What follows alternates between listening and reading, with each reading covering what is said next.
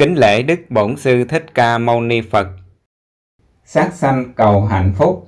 Trích trong sách Đường về xứ Phật tập 4 Trưởng lão Thích Thông Lạc. Hỏi Kính bạch Thầy Nuôi con đến khi khôn lớn Dừng vợ gả chồng Làm lễ cưới thật to, linh đình Cũng phải giết thật nhiều chúng sanh. Liệu làm ác như vậy Hạnh phúc của đôi uyên ương Có được phúc báo không thưa Thầy? Đáp theo luật nhân quả, giết hại chúng sanh, làm cổ linh đình để đại tiệc mọi người, khiến cho mọi người ăn uống vui cười thỏa thích.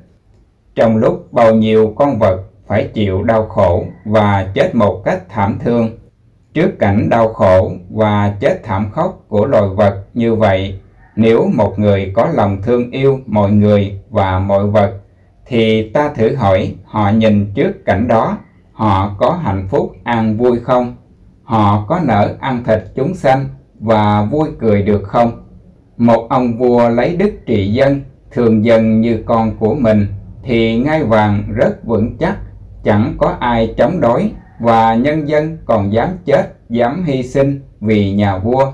Nhà vua sống rất an lạc và hạnh phúc. Ngược lại, một ông vua lấy uy quyền trị dân, thường nghi ngờ bắt dân ra giết hại hoặc tù tội giam cầm về tội trộm cướp, nhưng không chịu tìm nguyên nhân trộm cướp đó do từ đâu sanh ra, nhất là do sự bất công của quan liêu bóc lột và hà khắc dân chúng.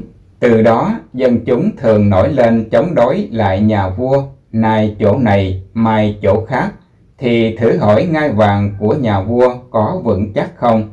Và nhà vua ngồi trên ngai vàng có giống như ngồi trên đống lửa không? Làm ác, làm đau khổ chúng sanh thì không có ai mà hưởng hạnh phúc an vui được.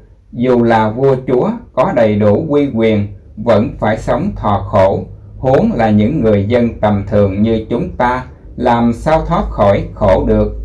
Từ xưa đến giờ, xét lại trong đời sống con người, có cặp vợ chồng nào sống an vui, hạnh phúc, trọn vẹn không?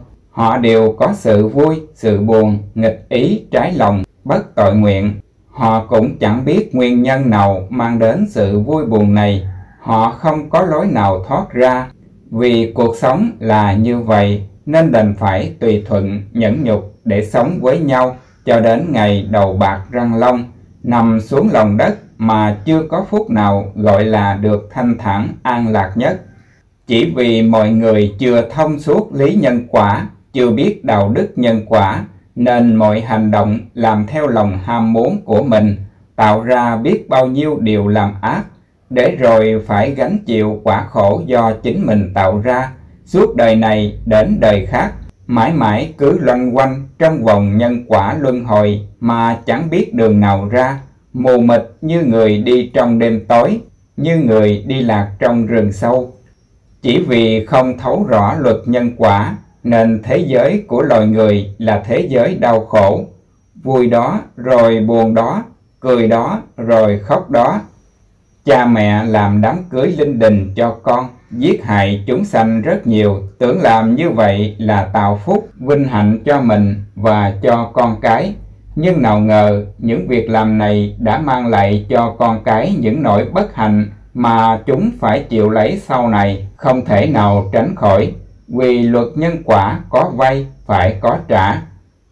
vùi trong đau khổ và sự chết của loài vật của người khác, thì làm sao có sự vui trọn vẹn được.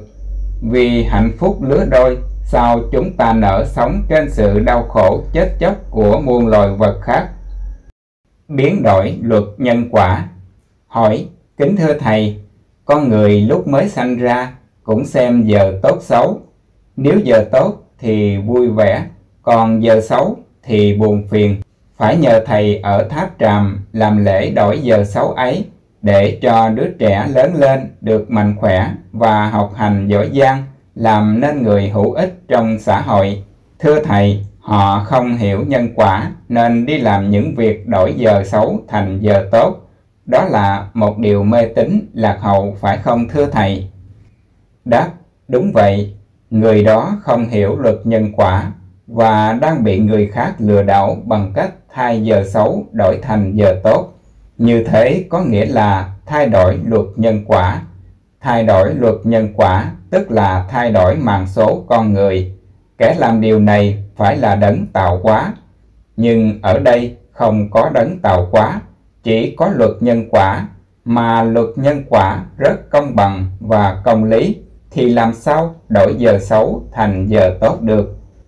Vậy từ đây về sau, các con là đệ tử của Phật không nên nghe và chạy theo những lời dạy về sự mê tín lạc hậu như vậy, mà hãy thấy sự mọi việc trên đời này đều do hành động thiện ác của mình mà có tốt xấu, do đó không có ai thay ngôi đổi vị được. Đừng để kẻ gian manh, xảo trá, dùng mọi thủ đoạn tà thuật lừa đảo, gạt gẫm mình cũng như người khác, khiến cho mình mê mờ ngu si, tiền mất, tật mang, mà chẳng có ích lợi gì, còn làm cò mồi cho những người làm ăn không lương thiện. Bậc A-la-hán ra đời như cánh chim trời tung bay khắp mọi nơi, khiến cho vũ trụ rung chuyển. Những tư tưởng mê tín, dị đoan, lạc hậu của loài người bị đảo lộn, không còn đứng vững, rơi rụng giống như những chiếc lá vàng mùa thu.